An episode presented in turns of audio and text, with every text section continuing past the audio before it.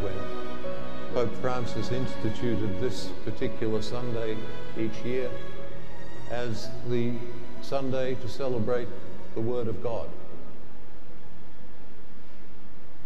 You might recall that my motto as a bishop, chosen when I came here, is that in the beginning was the Word. And if you've ever paused and read the text that accompanies my portrait at the back of all of our churches, um, I'm not conceited enough to imagine that many of you have, but if you've paused to look at those uh, portraity things, there's an explanation there of the motto that, in the first place, of course, Jesus is the Word of God. Jesus is what God has said to us, really, the expression of God in our human terms. And so, in the beginning was the Word, yes, our, our life together grows from Jesus, starts from Jesus. The second thing about the motto that I chose was that I wished also to emphasize the importance of the Word of God in its written form in our, in our scriptures. Because we can all be inclined at times to want to make up our own religion, you know, to, to, to cut a few things off what we believe, maybe to add a few things in. And it's, it's that Word of God in the Bible that challenges us to hear what God is saying to us, not to be too caught up in what we think God should be saying to us. so, and the third thing, you read those jolly things in the porches, the third thing is simply that it is the first duty of a bishop to preach the word. So, in the beginning was the word. And at the beginning of the church's year, Pope Francis has now placed this occasion, the Sunday of the Word of God.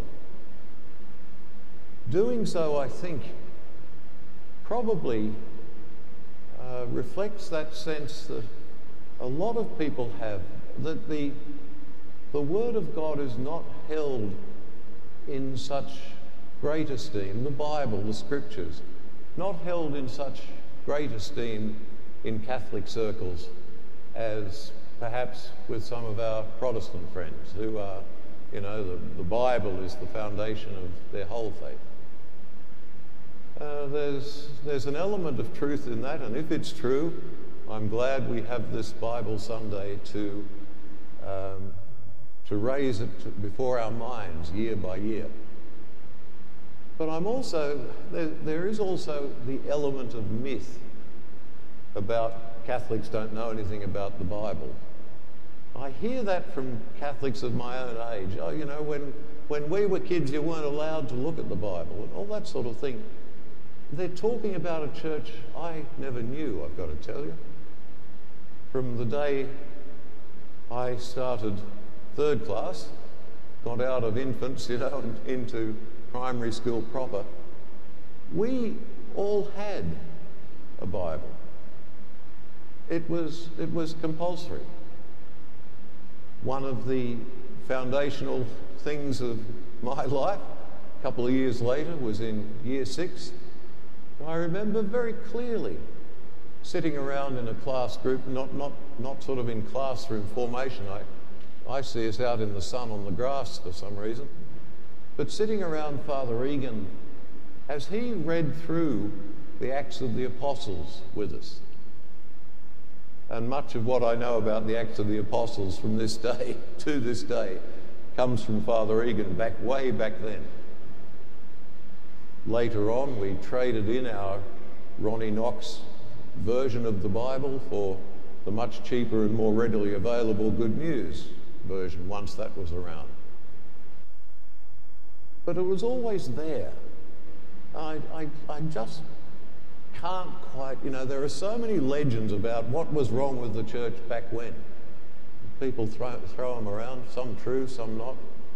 But this one, at least in my experience, we had preaching week after week after all, as well as that slight kind of connection. Anyway, moving on, as I went into the seminary and I studied for the priesthood, and there are certain reminders of that here this morning among us, the, um, I got more and more into reading the scripture. And God is good. In those, in those early parts of your developing faith life, I think God can give you special graces. And He did to me because I discovered that whatever problem you had, what you had to do was stick your hand in the Bible somewhere, flick it open and see what it said, and magically there was what you needed for your spirit that day. As I say, God is good when you're a beginner. That hasn't lasted throughout life. But I still do find, you reading the scriptures, and even after all these years, you read something you've read so many times before, and the Spirit of God reveals something new to you. As a priest in parishes, certainly as a parish priest, I always ran little Bible study groups, and it was great to see people get caught up in this stuff. Um, I ran Bible study groups in what I call the Catholic manner. we didn't pick and choose a theme, you know. Um, uh, charity to neighbours or something, and then take snippets from here, there, and everywhere and get the bits we wanted. My way of doing it was to read the whole letter to the Corinthians, let us say, the first letter, or, or to read Mark's Gospel, or to read the book of Genesis, or whatever, but take it right through.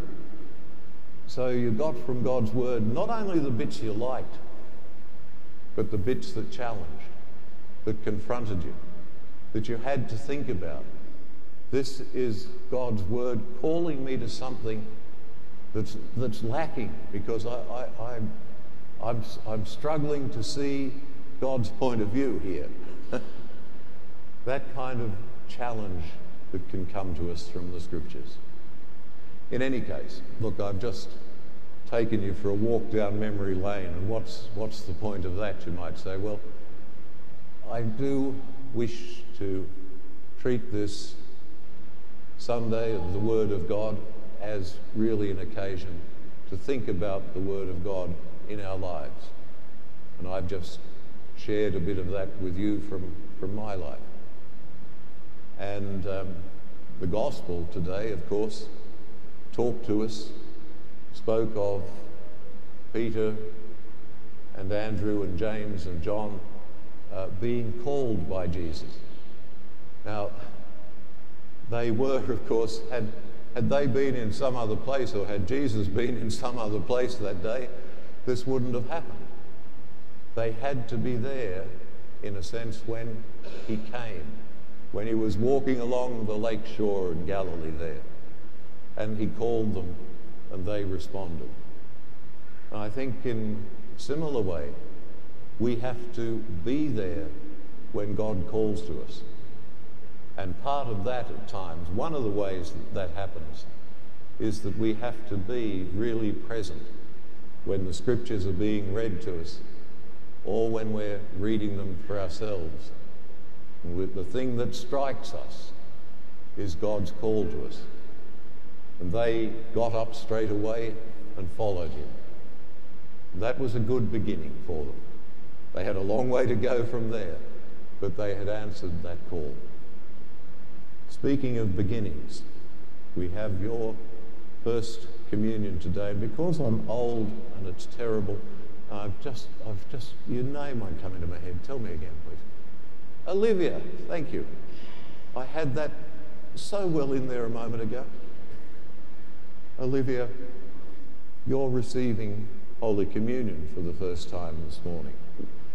And that is about coming to Jesus, just like the apostles there got up and followed him.